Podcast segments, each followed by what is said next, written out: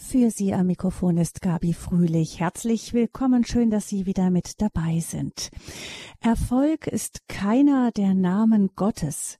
Das hat der jüdische Philosoph Martin Buber mal angemerkt. Tatsächlich, wenn wir in die vergangenen Wochen zurückschauen, sehen wir da das irdische Ende Jesu in einem furchtbaren Martertod. Die meisten seiner Jünger sind abgehauen und haben sich versteckt. Sein großer Sieg über den Tod wird zunächst nur von ein paar Frauen bemerkt, deren Stimme in der damaligen Zeit kein Gewicht hat.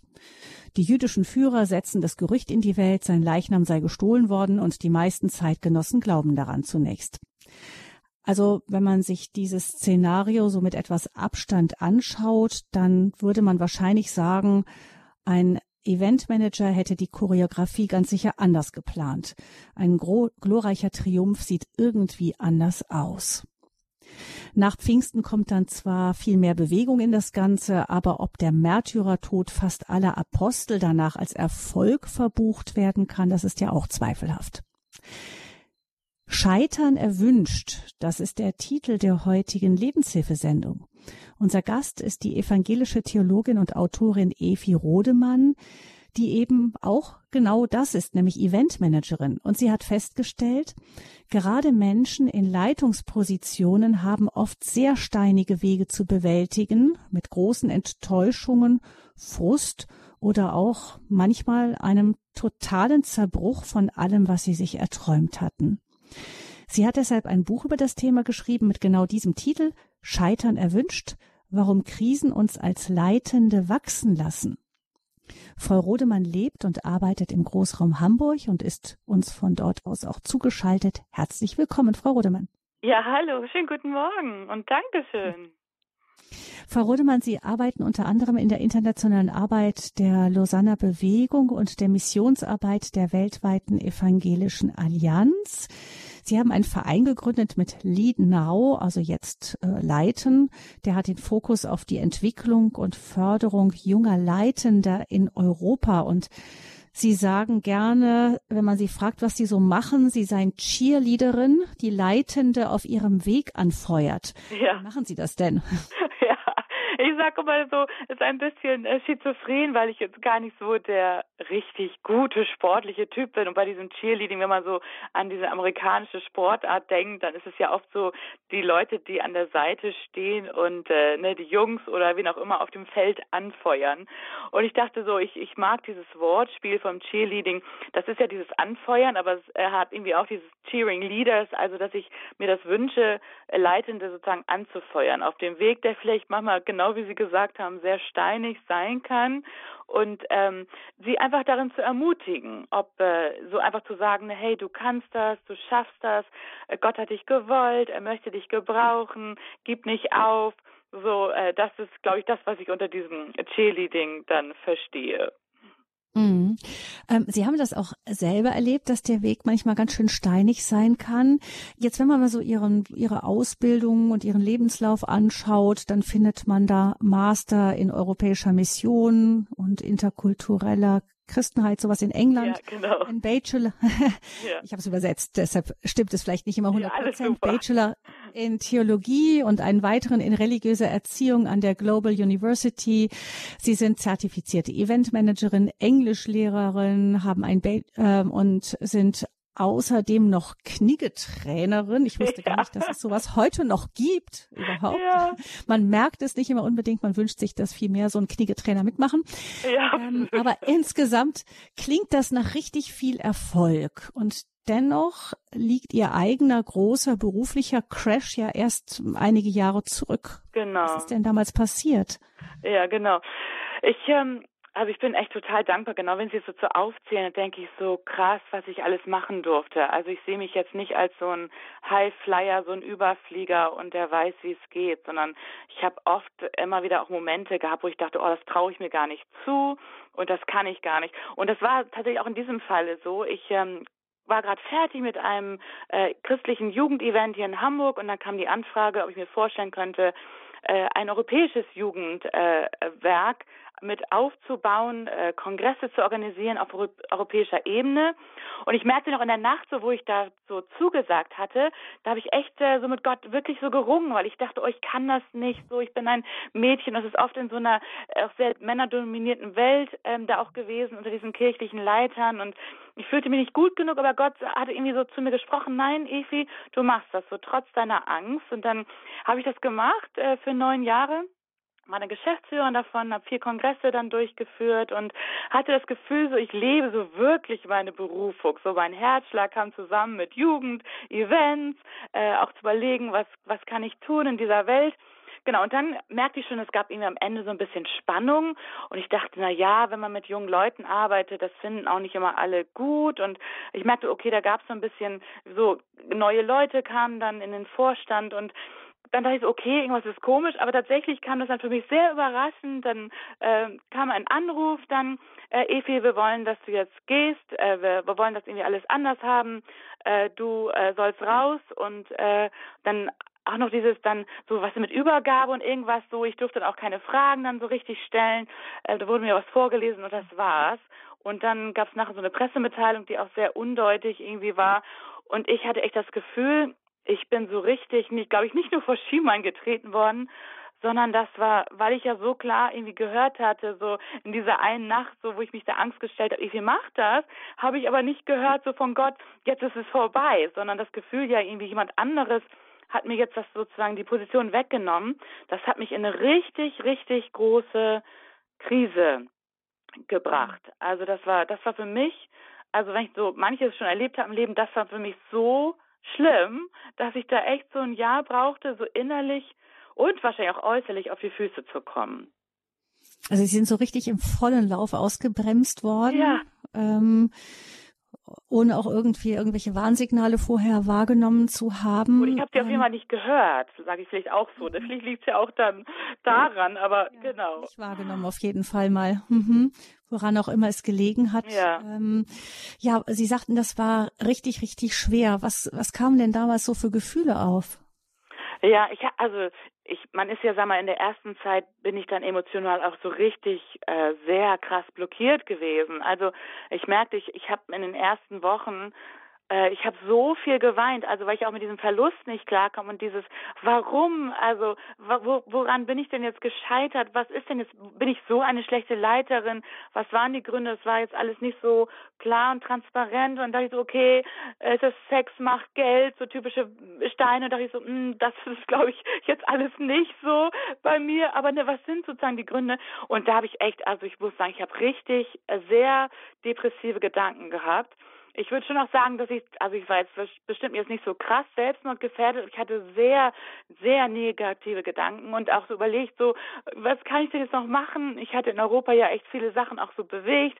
Muss ich jetzt irgendwie weg? Muss ich, also ich hatte echt das Gefühl, ich war an dieser Kreuzung und ich wusste nicht, ob ich links oder rechts. Ich hatte das Gefühl, ich war richtig leer geheult. So, das habe ich vorher noch nie so erlebt.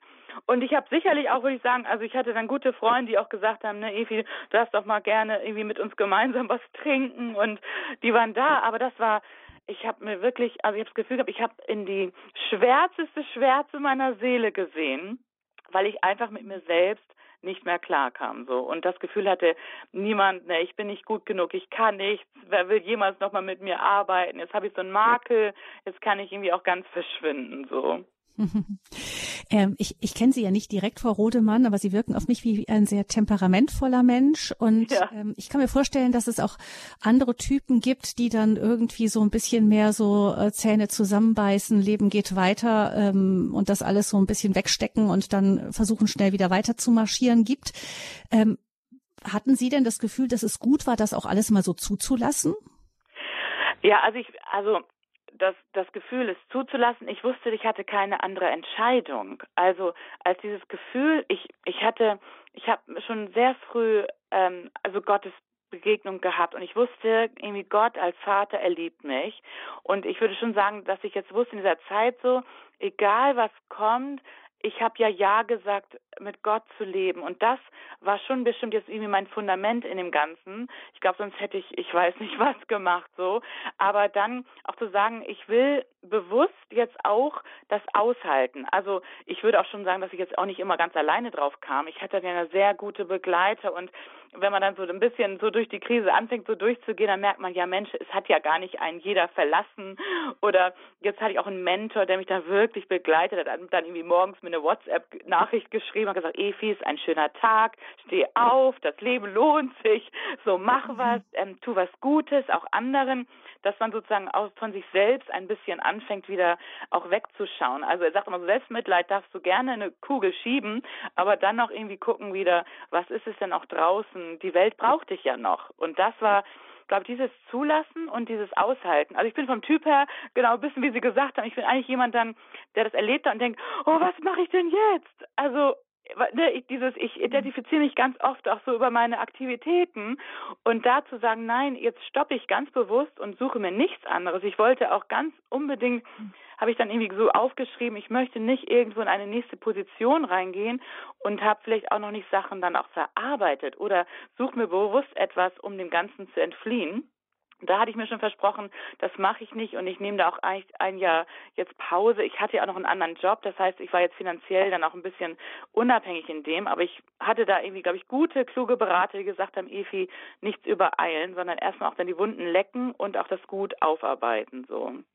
Hm. Sie haben auch gesagt, Sie haben so in die schwärzesten Abgründe Ihrer Seele hineingeschaut. Ja ähm, dass da vielleicht auch Gedanken raufkamen, von denen sie nie gedacht hätten, dass die mal so kommen würden. Ja. Ähm, war es irgendwie gut, dass das mal so aus der Tiefe rauskam?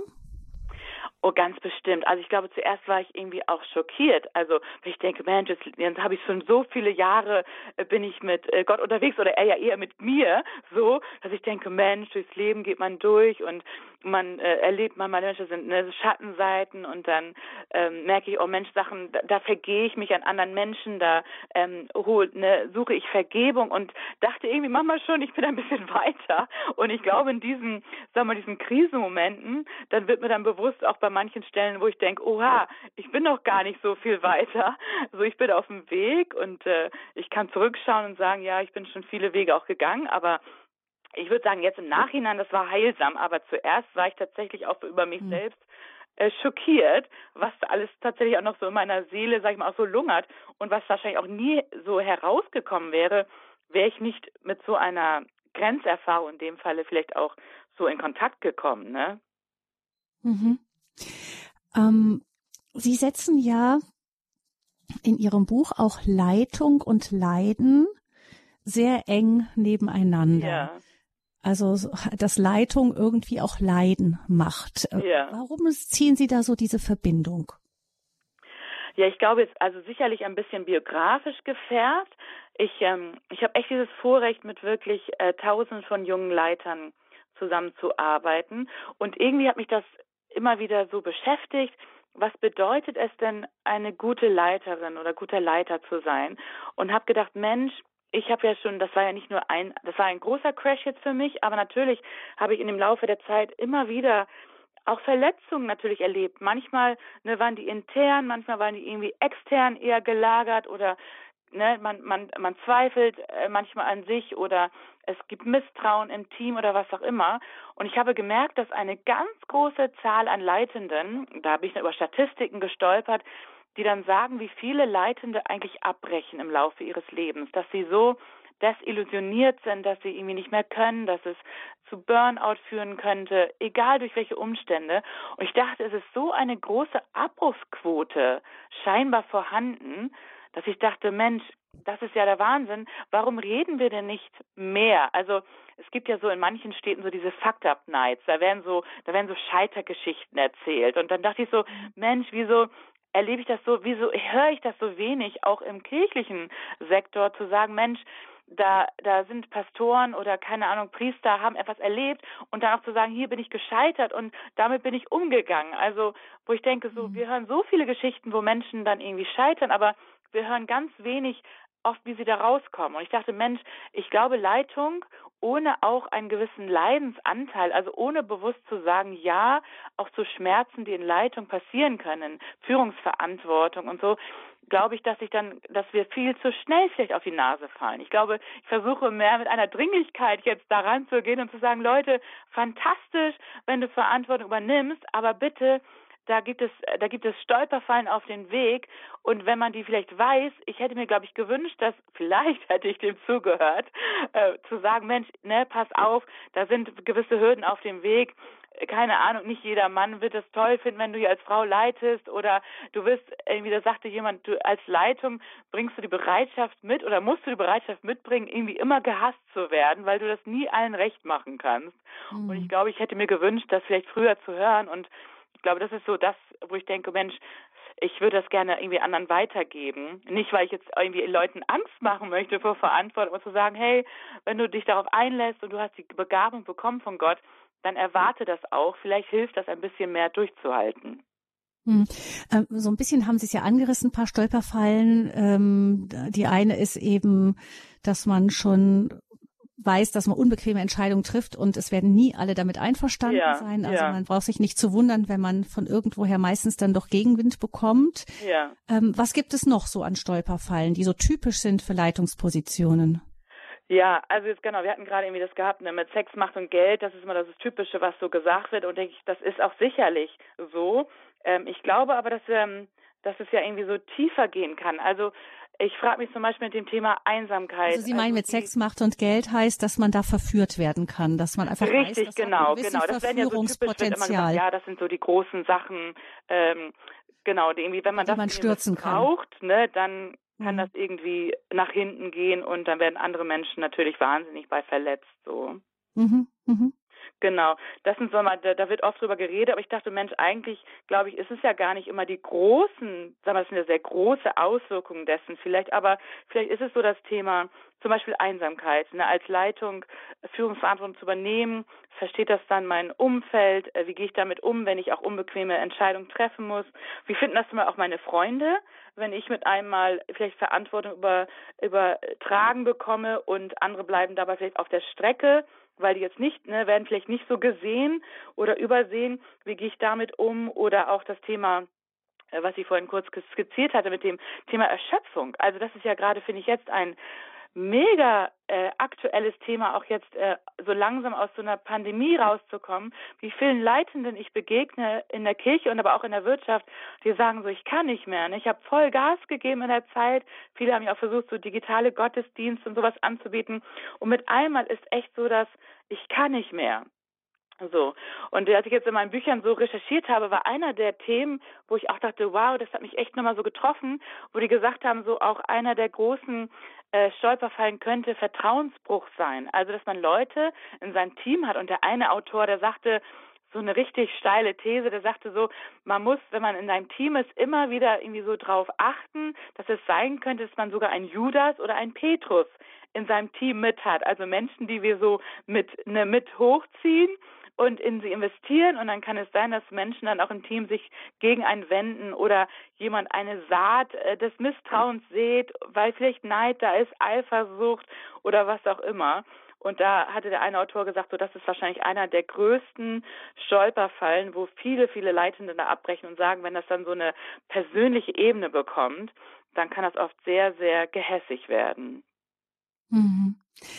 Ich kann mir vorstellen, dass man, wenn man so Stolperfallen kennt, auch ein bisschen vorbeugt, einfach erstmal einfaches zu wissen vorher ist schon ganz gut, wenn man nicht denkt, ich bin der Erste, dem es passiert. Ja, genau. Aber genau, aber ähm, ich, ich kann mir auch vorstellen, dass es wichtig ist, dann eben sich gute Freunde eben zu gute ja. Freundschaften zu pflegen. Nämlich irgendwoher muss man ja auch gute Kritik noch vertragen ja, können. Man absolut. kann ja nicht immer so mit dem Kopf da durchlaufen und sagen, ach, ich werde sowieso Gegenwind kriegen, jetzt ziehe ja. ich das hier alles eisern durch. Ja. Ähm, das ist wahrscheinlich auch eine Schwierigkeit, dass man auf der einen Seite Entscheidungen treffen muss, aber dennoch offen bleiben soll für konstruktive Kritik. Ja, absolut. Ich meine, da haben Sie so recht.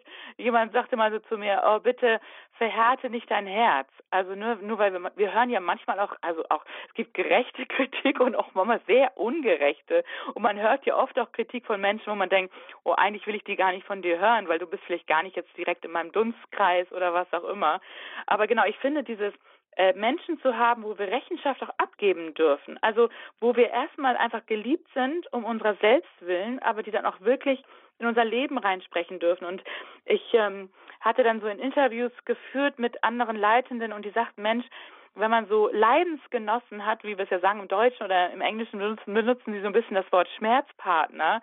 So Menschen, wo ich auch merke, so andere Führungskräfte, da fühle ich mich oft auch nochmal wohler oder auch angenommen, aber ich denke, oh, wir reden alle von noch ähnlichen Themen. Und wenn wir da miteinander in Dialog gehen, und es gibt so einen richtig vertrauten Rahmen, wo Leitende so einen, einen, einen Schutzort haben dürfen, wo sie ihre Zweifel und ihre Fragen loswerden dürfen, ohne gleich verurteilt zu werden oder zu sagen, oh, jetzt bist du aber nicht geistlich genug oder du musst nur mehr beten und dann klappt das schon. Ich glaube, das ist äh, tatsächlich, würde ich sagen, äh, neben der Beziehung zu Gott, glaube ich, eine der, der, der Schlüsselsachen, die wir brauchen, um wirklich das gut zu schaffen. Also Mentoren und Leidensgenossen, so, so Schmerzpartner, die wirklich sagen, wir sind so, wir geben ein Commitment ab gegenseitig, wir wollen das, wir wollen uns miteinander auch ertragen. Ich würde sagen, ohne das glaube ich, hätte ich das nie geschafft und auch viele andere um mich herum würden das wahrscheinlich bejahen. Mhm. Sie haben das äh, die Erschöpfung auch genannt. Ich denke, ähm, das ist wohl für viele Menschen, die irgendwo Leitungspositionen haben, ein echtes Thema. Ja. Denn das, äh, man baut sich ja sowas auf, fast wie so ein eigenes kleines Kind manchmal, ne, fühlt man ja. dann und fühlt sich dann verantwortlich und kann nicht mit anschauen, wenn es an irgendeiner Ecke brennt und keiner hinrennt und im Zweifel läuft man dann doch selber an die Stelle wieder. Ähm, wie kann man damit umgehen, mit dieser Gefahr ständig auszubrennen, modern gesagt Burnout? Ja, ja. Also ich habe jetzt, also ich, das Gute ist, wenn man ein bisschen älter wird, dann äh, wird man manchmal hoffentlich auch ein bisschen reifer. Also in meinem Fall würde ich sagen so, oh jetzt lerne ich so langsam besser, was es heißt, äh, einen Sabbat in meinem Leben einzubauen. Also so diese, was heißt es denn, so äh, laut auch der Bibel so Ruhepausen zu haben. Ich denke mal so, Gott ne, hat es ja bewusst so in der Schöpfungsordnung eingerichtet. Er hat ja an einem Tag geruht. Und ich merke, mir fällt das so schwer. Ähm, ich bin auch bestimmt jetzt vom Typ her auch so ein Aktivist und will immer ganz viel bewegen und dann bewusst zu sagen, nein, jetzt, wenn Gott sich die Ruhe nehmen kann, wer bin ich denn dann zu sagen, ich brauche das aber nicht. Also ich bin oft so hochmotorig äh, im Alltag und dann dieses Runterkommen. Und wo ich gedacht habe, ja, für manche wird 24 Stunden extremst irgendwie herausfordernd sein. Und das ist ja oft auch schwer mit Familie und dem Ganzen. Aber wo ich sage so, können wir nicht mal anfangen mit einer Stunde oder mit einem Abend und dieses bewusst zu sagen, ich will ja nicht diesen, also manchmal glaube ich, bei mir ist es so, dass ich ganz unbemerkt so einen Messias-Komplex in mir trage. Damit meine ich so dieses, also ich denke so, Jesus, ich muss dir ein bisschen helfen, das jetzt alles so hinzukriegen, die Welt zu retten. Und dann merke ich so, und das ist ja also ein ganz falsches Bild so bei mir, zu sagen, ich muss ja gar nicht die Welt retten, das hat er ja schon getan. Aber er möchte mich dabei gebrauchen. Und ich merke, wenn ich mir da immer wieder so bewusst Pausen nehme in meinem Alltag, aber auch am, vielleicht am Wochenende, je nachdem, wie dann auch ne, das ist, wie wir alle eingebunden sind, auch in unseren Kirchen am Wochenende, wirklich zu schauen, wo sind da die Pausen. Und ich muss mir tatsächlich mir das in meinen Kalender schreiben. Das ist dann mein Date mit mir und Gott. Sonst tatsächlich verplane ich mich so richtig gut. Und da würde ich schon sagen, dieses Innehalten, äh, auch jemand zu haben, der mich auch mal hinterfragt. Also ich frage jetzt öfter mal, wenn ich Menschen begegne. Jetzt war ich gerade äh, jetzt am Wochenende mit einem Millionär zusammen, der so ein, äh, als Christ da unterwegs ist und viele Sachen macht, so extrem. Und dann dachte ich so, ich fragte ihn jetzt einfach mal ganz krass, wie sieht es denn bei ihm aus mit seinen Ruhepausen? Und dann gab es nur eine lächelnde, äh, also also nur ein Lächeln zurück, so ein bisschen so, hm, und wo ich dachte, genau das möchte ich vielleicht ein bisschen pieksen, zu sagen, Mensch, lass uns doch mal auch innehalten und äh, bewusst sagen, Gott, du machst das jetzt auch mal ganz gut ohne mich. Ja, Messias-Komplex gefällt mir. Es hat mir mal jemand gesagt, es gibt zwei Formen von Hochmut. Ja. Ähm, die können beide gut passen in, in diesem Thema. Die eine Form von Hochmut ist zu glauben, man könne die Welt beherrschen. Ja. Und die zweite Form von Hochmut ist zu glauben, man könne die Welt retten. Und die ist Absolut. halt in christlichen Kreisen verbreitet. Ja, es geht nicht ohne mich, das Gefühl. Und ja, genau. Das erfordert, scheint mir, Frau Rodemann, Selbstdisziplin. Nämlich, wenn man leiten will, muss man ja zuallererst mal sich selber leiten können. Ich Absolut. denke, auch der Termin im Kalender ist eingetragen, aber man muss diesen diesem Termin ja dann auch gehorchen. Das stimmt, das stimmt. Aber ich meine, ich habe so mit ganz kleinen Sachen dann irgendwie angefangen. Ne? Also ich muss ja echt sagen, ich musste das ja wirklich nochmal wirklich so nachholen. Also als ich dann diesen Crash hatte, dann äh, saß ich, hatte ein Mentor mich dann geschickt zu einer Session mit einer Psychologin in England. Ich war echt so dankbar, dass ich das hatte. Und die sagte dann so, ja, so Evi, wann hast du das letzte Mal einfach nur was für dich getan? Oder wann hast du die Let das letzte Mal einfach mal kein theologisches Buch gelesen, sondern mal etwas zur Entspannung?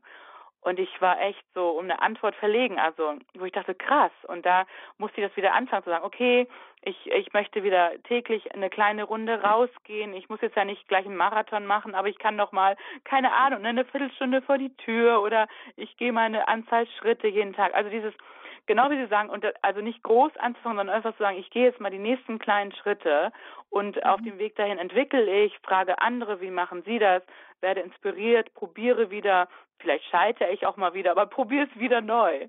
So, das mhm. hilft mir und da lerne ich super gern auch von anderen. Ach, eine Weisheit zu sagen, man nimmt sich nicht zu viel vor. Nämlich oft ist ja dann die Gefahr, wenn man sagt, in einer Krise und ähm, an, an sich und an seinen Plänen vielleicht gescheitert ist, sagt, jetzt ja. mache ich alles anders und dann ist dieses alles wieder so groß, dass man es auch wieder nicht hinkriegt. Total. Also besser kleine Schritte, denen man treu bleibt. Ja, absolut, absolut. Und das kann man dann irgendwie immer wieder steigern. Ne? Also vielleicht mhm. ist es ganz banal, aber ich dachte so, ja, Evi, komm jetzt, also dann machst du 8000 Schritte. Und wenn dann irgendwie meine Uhr dann piepst, dann fühle ich mich schon mal gut und denke, okay, nee, jetzt machst du 10.000 also dieses Gefühl, also ich bin dann auch sehr transparent, habe dann gesagt zu Leuten, hey, ich, ich, ich habe hier echt so Probleme in diesem Bereich wollt ihr dann nicht mit mir gemeinsam rausgehen? Vielleicht habe ich auch das irgendwie die die Veranlagung, dass ich Leute ganz gut überreden kann zu ihrem Glück manchmal, so dass ich ganz wenige Sachen dann irgendwie alleine machen musste, sondern konnte immer so Mitstreiter finden, die sagen, ja klar, ich helfe dir dabei, so. Scheitern erwünscht, wie Krisen uns als Leitende wachsen lassen. Das ist unser Thema hier in der Lebenshilfe-Sendung mit Efi Rodemann. Sie ist ähm, Theologin, Autorin, Eventmanagerin und hat selber große Krisen in ihrem Leben schon erlebt, daraus einige Schlüsse gezogen, die sie jetzt versucht, an andere Leitende weiterzugeben. Wenn Sie, liebe Hörerinnen und Hörer, in dieser Sendung sich mit Ihren Fragen oder auch eigenen Erfahrungen zum Thema Leitung, Scheitern und daraus lernen mit einbringen möchten, dann können Sie gerne anrufen hier in der Lebenshilfe. Wir sind wieder live für Sie da unter 089 517 008 008. Also noch einmal die Hörernummer 089 517 008 008. Die Nummer ist jetzt für Sie freigeschaltet und Sie können gerne anrufen, um uns aus Ihren eigenen Scheitererfahrungen ihre Weisheiten zu erzählen oder aber um Frau Rodemann eine Frage zu stellen. Gleich nach einer Musik geht's hier weiter im Gespräch mit Evi Rodemann in der Lebenshilfe bei Radio Horeb.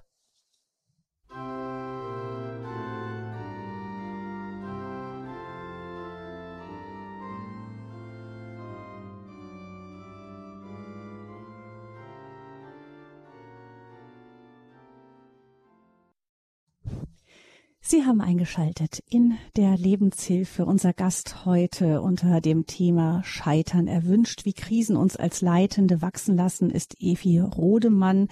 Sie ist Eventmanagerin und bezeichnet sich selber als Cheerleaderin, die Leitende auf ihrem Weg anfeuert.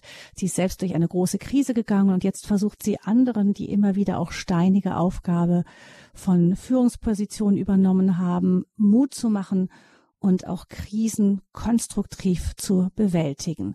Die Nummer zu dieser Sendung, wenn Sie Fragen haben oder eigene Erfahrungen mit einbringen möchten, ist die 089 517 008 008 acht. Ja, Frau Rodemann, es ist fast etwas ungewöhnlich für die Lebenshilfe, aber es hat tatsächlich noch niemand angerufen. Ich vermute, ja. dass die meisten, die jetzt zuhören, sagen, na ja, so eine Leitungsposition bin ich wirklich nicht wirklich. Ja, ja keine Führungspersönlichkeit oder Führungsperson. Allerdings ähm, habe ich mir gesagt, im Grunde diese Erfahrung zu leiten, zu führen, machen sehr viele von uns in dem Moment, wo sie Familie und Kinder haben.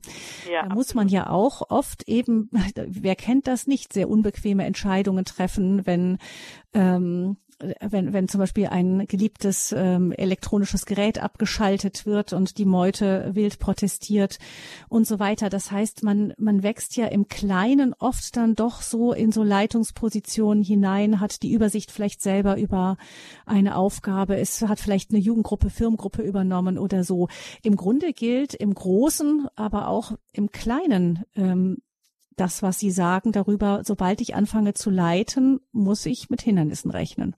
Absolut. Und äh, vielleicht ist es für, auch für mich immer so hilfreich. Ich äh, habe halt eine, also eine Definition von Leitung, die ist jetzt gar nicht so hochgestochen. Also äh, ne, man denkt so, oh, jetzt muss ich Leitung und dann bin ich ganz wichtig und habe so mega krass Verantwortung gleich für tausend Mann, sondern für mich bedeutet äh, Leitung haben, Einfluss nehmen. Und äh, genau das, was Sie sagen, ob das nun irgendwie eine eine Mutter ist, die da Verantwortung übernimmt äh, für ihre Kinder oder in einer Jungschar-Gruppe irgendwo, das das ist also genau, sag mal, wenn wenn du mit Menschen unterwegs bist und dir Projekte und so anvertraut sind, dann übernimmst du in dem Falle Leitung. Und äh, in dem Fall merke ich so, da, und selbst im Kleinen kann es ja schon kriseln. Ne? Man, man ist in einer Verantwortung mhm. drin und man wird vielleicht enttäuscht von seinen, keine Ahnung, mit Jungschar-Kollegen oder bei der Firmung oder was auch immer, ne, in Teams. Da haben wir ja alle unsere eigenen Erfahrungen. Genau, da mhm. denke ich einfach, da möchte ich einfach Mut machen. Vielleicht ist mein Schwerpunkt ist selber bewusst, einfach eine junge Generation, die vielleicht ne, die Leitung übernimmt, da besonders zu ermutigen. Aber tatsächlich ist es ja wirklich, wie Sie sagen, für alle Lebenslagen ähm, relevant. So. Mhm. 089517 008 008 die Nummer zur Sendung. Hören wir mal, was Schwester Beate uns zu sagen hat. Sie ruft uns aus Hamburg an. Guten Morgen. Guten Morgen. Ja, äh, ich bin zwar, wie Sie vorhin auch gesagt haben, die meisten scheuen sich wahrscheinlich, weil sie nicht in leitender Funktion sind. Bin ich natürlich auch nicht. Ich bin inzwischen doch, das ist keine Beleidigung, eine alte Schwester. Mit 80 ist man alt. Aber ich, ich denke so oft jetzt dran, wie, wie oft werden wir angesprochen? Ach, Schwester, denken Sie in Ihrem Gebet an mich und, und auch, auch andere Sachen. Und da habe ich jetzt so gedacht, das ist in gewisser Weise auch wie eine kleine Führung. Auch schon, dass man daran denkt, dass man nicht nur sagt, ja, ja, das mache ich und in Wirklichkeit vergisst man's, ja. Und mhm. aber aber was mir jetzt auch gefallen hat, wie wie die wie sie gesagt hat, äh, die kleinen Schritte, jeden Tag ein paar kleine Schritte. Und ich betreue ist ist eigentlich etwas übertrieben. Eine aber eine alte Mitschwester, die im Rollstuhl sitzt und und unter Mittag habe ich, das ist die einzige Zeit, die ich ihr schenken kann. Wir haben hier einen wunderschönen großen, also Garten kann man nicht sagen, man kann schon sagen Park. Und da fahre ich so ein halbes Stündchen und die ist rucki ist die halbe Stunde um, fahre ich mit ihr ein paar Runden und die freut sich des Lebens und dann sagt sie, ach sagt sie, das tut mir aber gut. Ihnen doch sicher auch. Ja, sage ich, vor allen Dingen hat es, hat, es, hat es den Sinn, dass das Mittagbrot sich nicht auf die Hüften setzen kann, sondern gleich wieder abgelaufen werden. Aber das, das ist eigentlich so meins, was ich sage und was ich sagen wollte und, und wo mir der Gedanke kam, ja, das ist auch ein bisschen so. Man hat ja auch eine große Familie, die, die also durchaus nicht kirchlich eingestellt sind wie, wie ihre Ordenstante, aber dass man da auch eine Verantwortung hat. Das, das mhm. ist eigentlich so mein, mein Anteil, Beate, so, das greife ich sehr gerne noch auf, was Sie da sagen. Nämlich, ähm, das werfe ich dann jetzt vielleicht auch nochmal wieder zurück zu Frau Rodemann. Nämlich ähm, gerade eben, man ist selber voller Schwung, wie Schwester Beate das gerade gesagt hat, auch für den Glauben und so und erlebt dann, die anderen ziehen nicht so, so richtig mit. Die können, die lassen sich nicht von dem gleichen Feuer ähm, vielleicht äh, anzünden, was einen selber so brennen lässt. Und das ist ja immer wieder auch so etwas, was man, auch wenn man in Führungsposition ist, aber auch als Familie, wenn man sieht, die Kinder äh, machen vielleicht nicht so richtig mit bei etwas, was einen selber total begeistert, was man auch erstmal wieder wegstecken können muss. Ähm, wie gehen Sie mit sowas um? Ja, genau, das sind ja dann sozusagen die Enttäuschungen des Alltags und im Leben.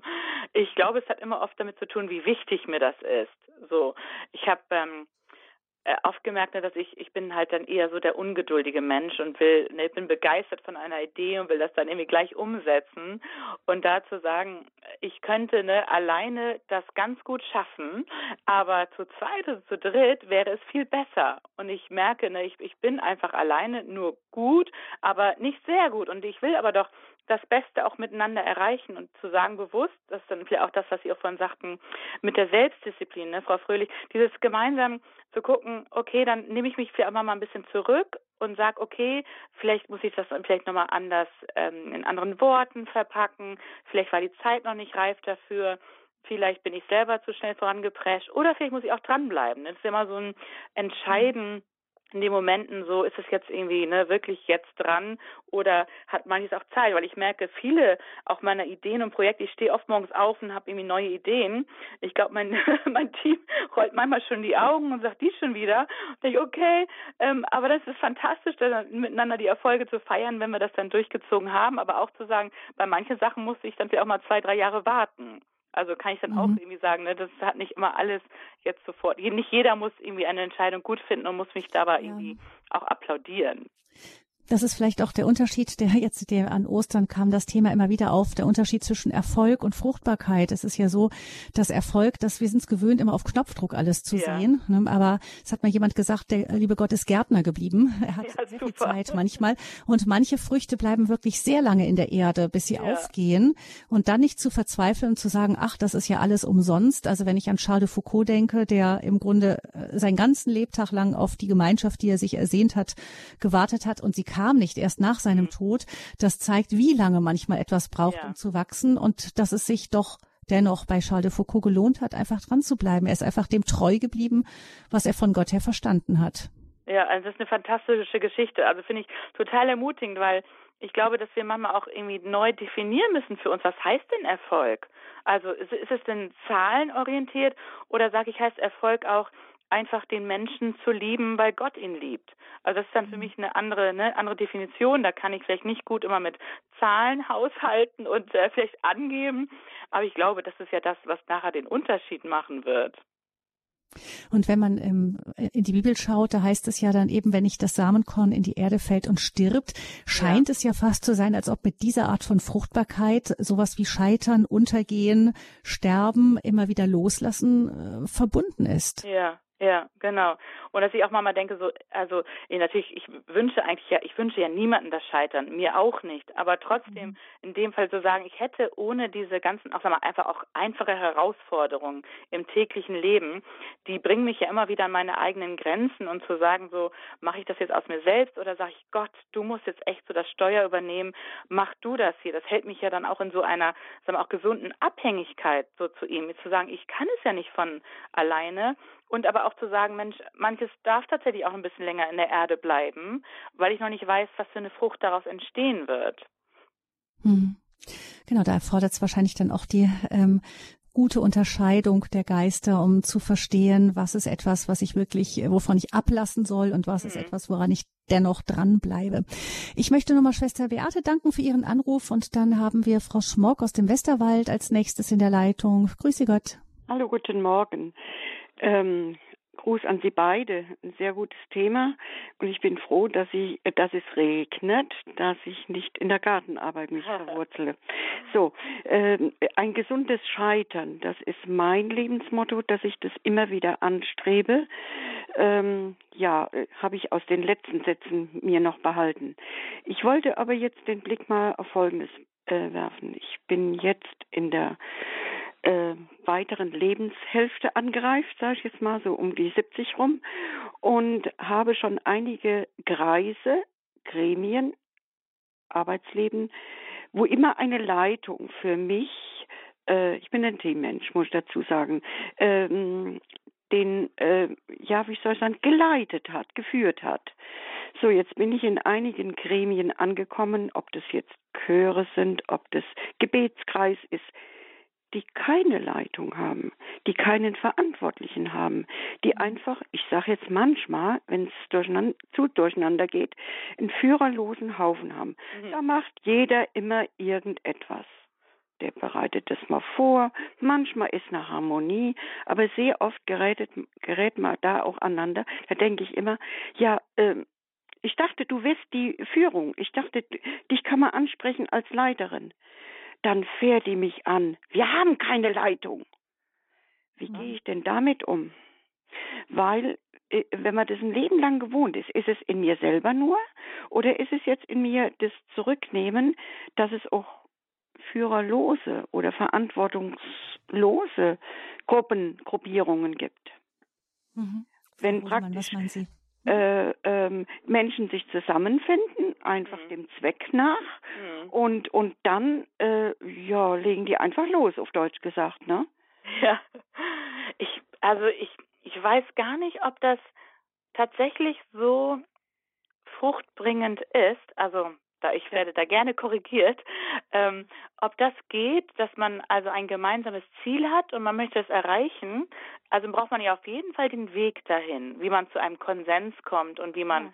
das Ziel erreichen möchte. Das geht nicht ne, ohne Abstimmung und genau das, was Sie sagen, auch ja. in, in Team zu denken, aber ohne dass jemand also wenigstens so eine Koordinationsstelle hat, also irgendjemand muss sich ja dafür bereit erkennen zu sagen, ich mache das. Also ich kenne das Mama tatsächlich auch, wie Sie beschreiben. Dann äh, genau, also man merkt ja, es gibt manchmal Leute, die haben einfach auch dieses Potenzial, genau wie Sie, und sie fragen dann genau diese Fragen und mhm. sie denken, das muss man doch irgendwie, jemand muss doch in die Hand nehmen und dann bringen wir das alles zusammen ich, also ich bin schon auch dafür, so gut es geht, irgendwie eine flache Hierarchie zu haben und auf Augenhöhe miteinander unterwegs zu sein. Aber es muss es schon Leute geben, die sagen, hier übernehme ich jetzt ein Stück weit Verantwortung, selbst wenn das ein Team ist von drei und die sagen, wir koordinieren jetzt irgendwie die Chorarbeit. Einer muss ja irgendwie wenigstens mal ausdrucken und sagen, was singen wir jetzt und was machen wir und was ja. wir bis zum nächsten Mal genau. vorbereiten. So. Ich meine, das mhm. Extrem wäre die Vereinsmeierei, wo dann praktisch einer das Heft in die Hand nimmt und äh, ich sage jetzt mal kein guter Leiter ist, der ja. ist halt irgendwie äh, in die Position gekommen und so. Äh, und selbst da kann man dagegen wirken, wo ich sage, äh, ja Moment mal bitte, das entgleitet arbeitet hier. Wenn ich, wenn wie gesagt, wenn ich diesen Background manchmal ausblende, dann kann ich mich darauf einlassen. Ja, okay, es ist ist halt mhm. hier in dieser mhm. Gruppierung so. Ne? Aber ich habe so ein, so ein ganz komisches Bauchgefühl, meine Güte, äh, ich weiß es nicht, ich alleine mhm. versuche das auch immer wieder offen anzusprechen, aber nachdem, die sind jetzt schon 18 Jahre so zusammen, ja. unser äh, großer ja. Gebetskreis, und äh, ja, das ist doch immer so. Ne? Ja, ja. Gut, wenn es ja irgendwie funktioniert und alle immer mal wieder ihren Teil dazu beitragen, glaube ich, kann das ja auch möglich sein, wenn man irgendwie das Gefühl, das sind ja oft dann so unabgesprochene Regeln, die so eine Gruppe hat. Ja. Und da drüber zu reden, zu sagen, Mensch, wie läuft es denn hier? Was ist euch lieb? Wie, wie arbeiten wir hier miteinander? Ich glaube schon, dass man über sowas reden muss, weil sonst kommt man ja als neue Person, hat man ja eigentlich gar keine Chance, diese, diese Sachen sozusagen lesen zu können. Und ich denke, wenn, und wenn, kann natürlich auch sein, dass manche, manche Menschen in diesem Dunstkreis vielleicht ja auch schlechte Erfahrungen gemacht haben und sagen, oh, wir wollen nicht mehr von irgendjemandem bestimmt werden. Mhm. mhm. Dann ist das vielleicht dann auch eine, eine Gegenrichtung. Ja, oder keiner will es in einem Kreis, ne? Ja. Ja. Äh, ähm, äh, wir waren Beispiel, äh, also praktisch hier so eine Gruppe, die äh, sich sonntagsabends mit Laternen zu einem Spaziergang getroffen hat. Ne, diese äh, Gruppe hat sich bestimmt ein gutes halbes Jahr getroffen. Wir haben Lieder gesungen, wir haben einfach, ich sage jetzt mal, die Natur, die Gemeinschaft genossen, auch fremde Menschen äh, auf einem gemeinsamen Weg kennengelernt. So, und dann ist das langsam getröpfelt und dann kam die Frage an mich, ja, wer, wer, bei wem laufen jetzt die Fäden zusammen? Und das ist zerbrochen an meinem ja. Nein. Ja, ja. Es wollte keiner dann. Ne? Ja, genau. Das wäre aber das genau dann sozusagen, wo ich denke, was wollen wir erreichen miteinander, wenn es genau einfach nur so eine so eine Team, so eine Atmosphäre sein soll, dann merke ich halt, das sind halt dann äh, Räume, in denen ich mich dann nicht genug wohlfühle, sage ich mal so. Und dann entscheiden ja die Leute dann, ob sie da mitmachen oder nicht. So, das wäre jetzt mal dann einfach nicht meins. Aber wahrscheinlich muss das dann jede Gruppe für sich selbst entscheiden. Aber ich denke mal, wenn man irgendwie Mandat hat, man will irgendwo hin, dann braucht es auf jeden Fall, genau wie Sie sagen, so eine Koordinationsstelle. Hm. Es klingt ja von dem, was Frau Schmock erzählt hat, ähm, zweierlei. Eine, das eine ist, äh, viele Leute drücken sich vor Verantwortung. Mhm. Nicht? Also man muss nur auf dem Elternabend sitzen und abwarten, wer sich meldet. Wenn man sagt, wer den Elternsprecher übernehmen will, dann erlebt ja. man das an manchen Stellen. Also es gibt einige, die machen es wirklich gern und dann meistens auch gut. Aber aber oft ist es so, dass äh, ich habe schon erlebt, dass die Lehrerin gesagt hat, äh, wir müssen jetzt hier so lange sitzen bleiben, bis sich irgendjemand gemeldet hat, weil es wirklich ungerne gemacht ja. wird zum Teil. Ähm, zum anderen höre ich aber auch, ähm, jetzt möchte ich das Ganze noch mal fast ein bisschen steiler ausdrücken als das, was Sie gesagt haben. Und zwar, ähm, Jesus hat ja wirklich durch Leitung gearbeitet viel. Also wir sind es ja heute gewöhnt, gerne alles demokratisch, möglichst, möglichst basisdemokratisch bestimmen zu möchten. Und an manchen Punkten ist das ja auch sicher gut. Aber ähm, trotzdem hat Jesus offensichtlich seinen Weg mit seiner Kirche ist er so gegangen, dass er ähm, dass er immer Menschen wieder bestimmt hat, die eine Führungsposition mhm. übernehmen mhm. sollten, offensichtlich. Ja. Die Apostel haben das auch zunächst erstmal so weitergemacht vielleicht ist es dann am Ende doch so, ähm, dass der Weg Gottes oft eben durch Führungspersönlichkeiten geht. Ja. Also bin ich ganz bei Ihnen. Das hat was dann für mich zu tun mit, ne, mit Berufung. Da, Jesus hat ja wirklich so seine Jünger berufen und eingesetzt und deswegen glaube ich, in den meisten Sachen, wenn wir sagen, wir wollen etwas in unserer Umgebung, in unserer Nachbarschaft oder wie auch immer in unseren Kirchen und so bewegen, dann, dann braucht es irgendwie von, von Leuten dann den, den Zuspruch zu sagen, jetzt, äh, diese Person bekommt jetzt das Mandat, diese Person bekommt das Vertrauen jetzt von uns, ne, äh, und zu sagen, wir, wir gehen jetzt, wir denken, dass, dass Gott dich jetzt dafür beauftragt hat ich kann mir kaum vorstellen, dass es ohne dessen dann irgendwie möglich ist. Oder wir merken halt dann den Missbrauch ne, an Leitung, wenn, äh, dann muss ich dann äh, vielleicht auch in meinem evangelischen Kontext oder so mal gucken oder auch dem Freikirchlichen, wo manche dann sagen, ne, Gott hat mir gesagt, ich soll das und das machen. Und ich denke, naja gut, wird sicher zeigen, ob Leute dir folgen werden. Das mhm. ist ja dann auch manchmal ne, das Messbarometer. Ja, von Johannes Hartl, der hat ja auch über Führung geschrieben, ja. eben auch das ähm, ähm, leidenschaftlich vertreten, dass Gott eben Führer beruft ja, mhm. Führung beruft, ähm, sagt aber auch äh, dazu, wenn du wissen willst, ob du äh, führst, dann musst du nur hinter dich schauen, um zu gucken, ob jemand wirklich hinter dir herläuft. Wenn da niemand Absolut. ist, offensichtlich nicht. Ja, ganz genau, ganz genau. Oder möchte gern nur und denkt, na gut, dann probier's nochmal anders. Ne? Ja. ja, ein weiterer Satz, der mir auch ähm, in, in Erinnerung ist, ist, dass er sagte eben, Führung, das, das hat man dann einfach. Das ist nichts, was man sich erwünscht, erträumt. Ich möchte so gerne ähm, andere Menschen führen. Ja, ja. Und er sagte, das ist so ähnlich wie wenn jemand, äh, er sagte den Vergleich, wie wenn jemand eine Dame, eine Frau eine Dame ist. Nicht? Ähm, ja. Man merkt es einfach, dass andere sie als Dame wahrnehmen, ob sie eine ist oder nicht. Sie kann sich nicht dazu deklarieren. Genauso ist es mit der Führung. Nicht? Ja, absolut. Führt dann, wenn man merkt. Ja. Mhm. Genau, ich hatte so einen Coach, der hatte mich jetzt begleitet bei meiner äh, Führungsverantwortung und äh, der hat gesagt, so seine Prämisse wäre, so überleg mal, äh, als du in der vierten Klasse warst, was für ein Typus warst du da? Und äh, wo ich denke, das passt vielleicht nicht für alle, aber so viele war ich vielleicht der Klassenclown oder war ich derjenige, der mal gesagt hat, wir machen das oder wer hat sich als Klassensprecherin oder Sprecher aufgestellt oder wer war in seiner Umgebung durch die Gegend gestrolcht und hat die anderen Kinder zu irgendwas animiert. Wo er sagt, das wird oft was damit zu tun, nachher, wie ich, wie ich später auch mal leite ähm, wo ich dachte so, okay, interessanter Gedanke, aber zu sagen, da ist etwas ja auch in Kindern schon drin, wo man merkt, so, ne, manche sind sehr bestimmt und die wissen, wie es geht und die ziehen andere Leute mit. Und andere sind eher so, die sagen, Mensch, ich gehe gern mit jemandem mit, der eine starke Meinung hat. So, da denke ich, es ist spannend, äh, da auf dem Weg das zu entdecken. Vielen Dank auch, äh, Frau Smog, für Ihren Anruf hier in der Sendung Scheitern erwünscht, wie Krisen uns als Leitende wachsen lassen. Und wir hören jetzt noch ein Lied und dann geht's weiter im Gespräch mit Efi Rodemann.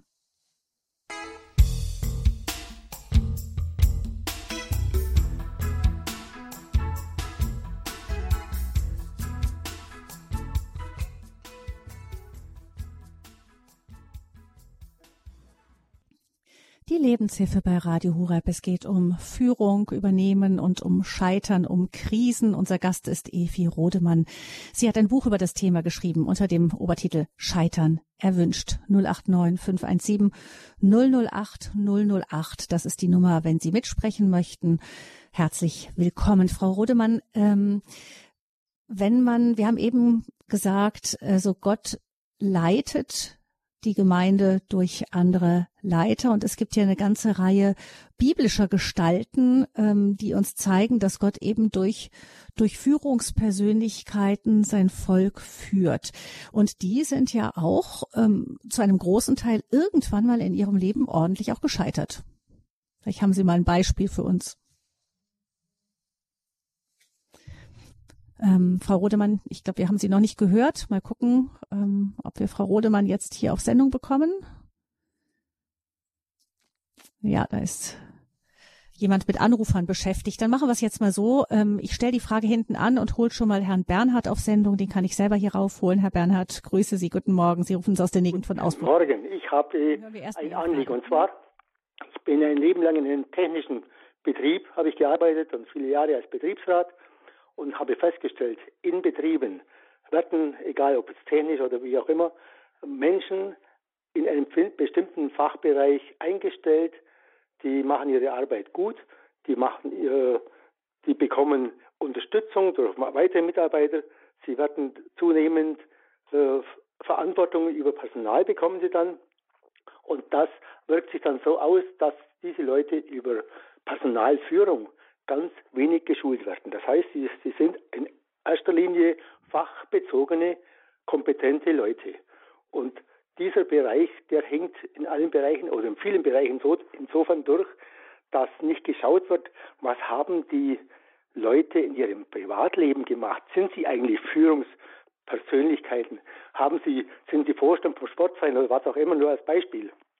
Hm. Oder äh, sind sie rein fachspezifisch äh, äh, gut und damit äh, das eine wird mit dem anderen verquickt, als wäre es eine Selbstverständlichkeit, dass jemand in, fachbezogen kompetent ist, dass er auch in Personalführung kompetent ist. Das wird sozusagen verquickt und das finde ich, das ist das Problem in unserer Gesellschaft.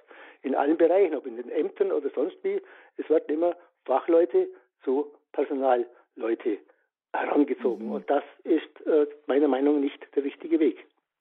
Mhm. Frau Rudemann. Ja, also kann ich äh, leider äh, unterschreiben äh, und finde ich einen richtig wichtigen Punkt, den Sie da sagen. Dieses ähm, können wir es schaffen, äh, Führungskräfte eine ganzheitlich irgendwie dann auch äh, darauf vorzubereiten. Also da finde ich, ist jetzt auch schon viel nachgeholt worden in den letzten Jahren, jetzt auch in, in der Firma, wo ich arbeite, dass halt dann junge, äh, potenzielle, leitende Führungskräfte dann schon mal durch so ein Training durchgehen und man schaut, wie, äh, wie machen die das? Ich finde das sehr spannend. In anderen Ländern wird oft auch so geguckt, ne, was haben die denn schon gemacht in ihrer Jugendarbeit und wie engagiert waren sie ehrenamtlich und so. Das finde ich kommt auf jeden Fall zu kurz und das würde ich gerne unterstreichen, dass wir da äh, wirklich äh, weiter intensiv an diesem Thema arbeiten. Weil eins geht nicht ohne das andere. Ne? Man kann Expertise haben in seinem Fachgebiet und trotzdem mit Menschen nicht gut umgehen. Ja, das Thema mit Jesus haben Sie vorhin angeschnitten. Das hat mir sehr gut gefallen, als die Jünger Jesus nachgehen und Jesus sagt, was wollt ihr? Und die, ja. die Jünger sagen, wo wohnst du? Und ja. ich denke, das ist der erste Weg, wo ich sage, der hat etwas Anziehendes an sich, das ist, da lohnt sich ihm zu folgen. Also das ist, äh, das ist, äh, was Personalwesen angeht, das Entscheidende, dass man mhm. jemand auch in der Personalführung als kompetent äh, bezeichnen kann und dass man diesen auch akzeptiert im Alltag. Weil ja. das ist nämlich das Nächste. Ja, absolut. Ja. Da bin ich voll bei Ihnen und äh, ich denke, wir, wir feiern das, wenn wir genau diese Leitenden äh, sehen, die Führungsverantwortlichen und merken aber dann aber auch genau da, wo auch dann die Diskrepanz ist und wo wir denken, Mensch, da müsste eigentlich mal nochmal ein Mentor denen zur Seite kommen. Also das ist ja für, für mich echt so ein ganz großer Wunsch, dass wo Leute, die das Potenzial haben, die Führungsbegabung haben, dass die wirklich, was Sie vorhin auch sagten, Frau Fröhlich, dass, dass alle da irgendwie auch das Feedback bekommen, was nötig ist, um uns gut weiterzuentwickeln. Und ich merke sogar Führungskräfte, die 60 sind, die haben dann vielleicht einen Mentor, der 60 oder äh, der 70 oder 80 ist. Also dieses lebenslang daran weiter zu bleiben und sich sofort zu entwickeln, sich selbst gut zu führen, das ist für mich einfach wirklich essentiell. Damit der Leitende nicht zum Leidenden wird. Absolut, absolut. Okay, das war mein Beitrag. Dankeschön. Vielen Dank, Herr Bernhard. Genau, also irgendwo gehört Leiden zur Leitung dazu, aber ähm, man muss es ja nicht gezielt provozieren. Ja, genau. Dankeschön, Herr Bernhard. Dann hören wir noch Frau Anna aus Tirol. Grüße Sie. Guten Morgen. Grüß Gott, also das, das ist ein weites Feld. Das Wort Scheitern ist ein großes Geheimnis Gottes. Und ich möchte sagen, Immer wieder sage ich, einmal hat mir eine Frau das verboten. 45 Jahre Pfarrhaushälterin. Und ich werde schon 86 Jahre jung der Ewigkeit entgegen, sage ich immer. Das ist ein großes Geschenk und habe ein großes Privileg, dass ich von meinen Vorfahren und Eltern vieles gelernt habe. Und je älter, desto, desto älter ich werde, desto mehr wird mir bewusst, aus welchem Privileg ich lebe und ich habe ja mit vielen Menschen zusammengearbeitet und auch viel gemanagt. Und ähm, Frau Anna, darf ich da mal ganz kurz dazwischen fragen? Ich kann mir vorstellen, dass Frau Anna, ganz kurz. Sie sind ja als Pfarrhaushälterin auch an der Seite von einem Pfarrer gewesen. Ich musste bei vielem von dem, was Frau Rodemann erzählt, auch an unsere Pfarrer denken. Die haben wahrscheinlich auch diesen, diesen Leidensweg, eine Gemeinde zu führen, also in der ganz, ganz unterschiedliche Ansichten äh, sind. Ähm, da muss man auch wahrscheinlich einiges wegpacken können und wahrscheinlich ein gutes Gebetsleben haben, um das zu schaffen. da ist es auf jeden Fall wichtig, das Gebetsleben, den Glauben selber leben. Ganz wichtig ist, dass man sich gegenseitig schätzt. Ja. Ehrfürchtige Distanz hat. Ich sage oft, Gott sei Lob und Dank. Denke ich mit großer Dankbarkeit über ein Dreipfahren, dass ich meinen Teil im Rückblick beitragen durfte, sich aus meinem Erbe, dass ich mich nie schuldig gemacht habe. Und heute sage ich, und ich beneide eher, dass er ein bisschen mehr spricht als vielleicht der Pfarrer hat einmal, der letzte Pfarrer, einmal zu mir gesagt, du hast immer das letzte Wort. Ich habe so lachen müssen, weil jemand muss das letzte haben. Wichtig ist, dass man, wenn man momentan glaubt, dass man dann das überlegt, wenn der andere recht hat, dann füge ich mich und ich aus dem Gewissen her spüre, ich muss zu dem stehen, dann stehe ich dazu. Aber wichtig ist, dass man immer Rücksicht nimmt, gegenseitig und auch schweigen kann, aber auch zur rechten Zeit sprechen und immer sagen, wieso, so dankbar für vieles. Vieles wäre nicht passiert, wenn man wenig, also nicht so vieles verschwiegen hätte. Ich habe da so einen großen Schmerz. Hinterher wird dann alles breit getreten, aber dass man Beginn, äh, sag mal, das anspricht, und na, ich hätte so viel zum Sagen. Auf jeden Fall. Ach Gott im Himmel. Ich brenne. Vielen Dank, Frau Anna. Ja. Genau. Sie werden erlauben, dass wir diesmal das letzte Wort dann Frau Rodemann lassen und ja, genau. äh, sag aber ein herzliches Dankeschön für Ihren Anruf. Alles Gute Ihnen nach Tirol. Eben ja. sicher ein ähm, ja, für gerade in Pfarren, die Pfarrer können jetzt natürlich in dieser Sendung nicht anrufen, die sind um die Zeit alle unterwegs, aber die kennen das Thema wahrscheinlich auch aus dem FF, Darf so eine Gemeinde. Noch kurz was sagen? Wissen Sie was, ganz wichtig, man kann oft, manche Leute haben oft gesagt, Anna, du bist immer da. Du hast immer einen guten Rat. Manche brauchen einfach, dass man mit ihnen Zeit hatte, die Zeit schenken. Mhm. Das ist ganz was Wichtiges und das Maß. Und ja, nein, ich hätte so viel zu sagen. Auf jeden Fall alles Gute, Gottes reichen Segen für die Sendung. Das ist mir wieder ein Trost. Wow. Dankeschön, Frau Anna. Alles Gute. Wir Segen auch Ihnen. Genau, also das Dasein für die anderen, im richtigen Moment Dasein, mhm. wahrscheinlich auch eine, eine Aufgabe von der Führungsposition, dass man einfach spürt, was wann dran ist und wer was wann braucht. Aber das haben wir jetzt eben auch von unserem Hörer gehört vorhin. Ähm, das ist nicht etwas, was jeder einfach automatisch kann. Ja, ja. Kann man lernen? Ja, das kann man auf jeden Fall lernen. Also dem einen wird es leichter fallen als den anderen, je nachdem auch, was er für eine personenorientierte Seite hat. Aber man kann äh, das ein Stück weit lernen und man kann sich auch zu diesem Thema natürlich auch dann auch Ergänzung holen in sein Team. Zu sagen, es ist vielleicht nicht meine erste Stärke, äh, Menschen zugewandt zu sein. Ich kann vielleicht gut predigen oder was auch immer.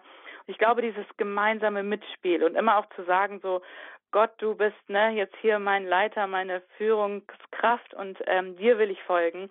Ich glaube, das macht dann nachher wirklich einen Unterschied, ob ich das aus meiner eigenen Kraft mache und sage, jetzt bin ich gescheitert oder aber, dass ich sage, Gott, äh, ich bin wieder neu auf die Nase gefallen, aber ich mache es mit dir weiter so, dass, dass ich denke, er definiert mich und er definiert dann auch den Erfolg und manches, genau wie Sie auch gesagt haben, Frau Fröhlich, manches werden wir nicht sehen werden auf dieser Erde, aber wir dürfen bei dem Ganzen treu sein und durchhalten und das ist das, was, was Gott äh, wirklich Freude macht.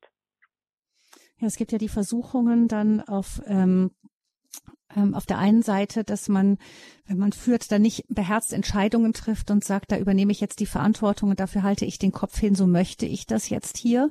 Mhm. Oder auf der anderen Seite, äh, also dass man da sich nicht traut, also dass man entscheidungsschwach ist. Auf der anderen Seite die Versuchung, dass man nichts abgibt. Nicht? Es gibt ja auch so äh, gerade Gemeindeführungen, ja. manchmal Pfarrer auch bei uns, die, ähm, die dann wirklich, wirklich auch alles und alles durch ihre Hände gehen muss. Und das frustriert ja dann die Mitarbeiter auch. Ja, ja, absolut. Und da ist natürlich auch immer der Prozess, also das merke ich bei mir ja auch immer wieder. Es gibt Momente, das ist dann wie so eine heilige Kuh für mich, das ist mein Baby, das hätte ich aufgebaut. Und dann zu denken, so, oh meine Güte, das wurde dir einfach nur anvertraut, Efi, nimm dich mal bitte nicht so wichtig. Das hilft mir dann. Hm, es gibt ein Team, das dir zur Seite gestellt ist dann auch. Ja, absolut. Was man sich absolut. dann sagt, ja. Vielleicht zum Abschluss noch, ähm, mehr bleibt uns leider nicht mehr als einer. Vielleicht können Sie sich doch unter den biblischen Gestalten einen raussuchen, Frau Rodemann, den Sie besonders mögen und vielleicht da so ein bisschen daran an der Geschichte entlang skizzieren, was so Führung, Krisen und aus Krisen lernen ausmacht. Ja, sehr gerne. Da gibt es ja wirklich in der Bibel also so viele tolle Beispiele und gerade auch, was Sie vorhin auch sagten, es gibt ja also kaum biblische Vorbilder, die nicht irgendwie auch ihre Scheitermomente hatten und das ist echt so ein Trost für mich. Also da gibt es schon etliche, würde ich sagen, so als erstes wahrscheinlich der, der mir einfällt, ist der der Mose wo ich denke so, denn er hat so eine krasse Gottes Begegnung gehabt. Gott hat ihm zugesprochen, ne, du bist nicht zu jung und ich werde mit dir, ich werde mit dir sein, ich, du wirst reden können oder dann, wenn du Angst hast, dann gebe ich dir noch deinen Bruder an die Seite. Und so sind die ja losgezogen, um das Volk Israel aus der Gefangenschaft äh, zu befreien, weil Gott ihnen das gesagt hat.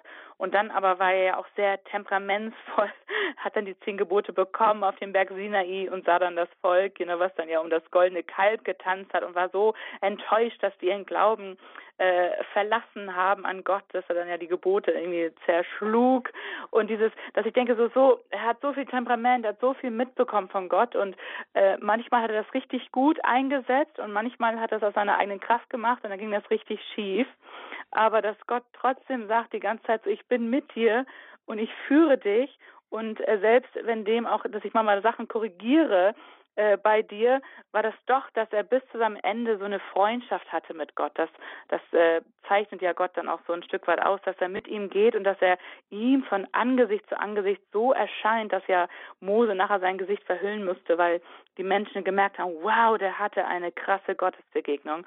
Und das ist, das macht mir unendlich viel Mut. Scheitern erwünscht. Das ist das Thema hier gewesen in der Lebenshilfesendung bei Radio Horeb, wie Krisen uns als Leitende wachsen lassen.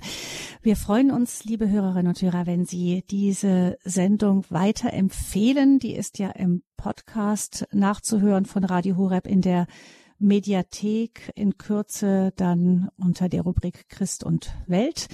Und ähm, Sie können da gerne auch darauf hinweisen, wenn Sie jemanden kennen, der eine Leitungsposition innehat, hört ihr das doch mal an. Es gibt die CD zu bestellen für alle, die möchten. 08328 921 120 ist die Nummer vom Radio Horeb CD-Dienst. Vielleicht ein Geschenk für den Pfarrer oder so.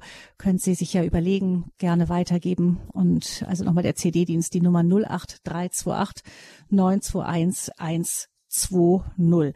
Von Efi Rodemann gibt es noch sehr viel mehr zum Thema in dem Buch Scheitern erwünscht, warum uns Krisen als Leitende wachsen lassen im SCM Verlag erschienen.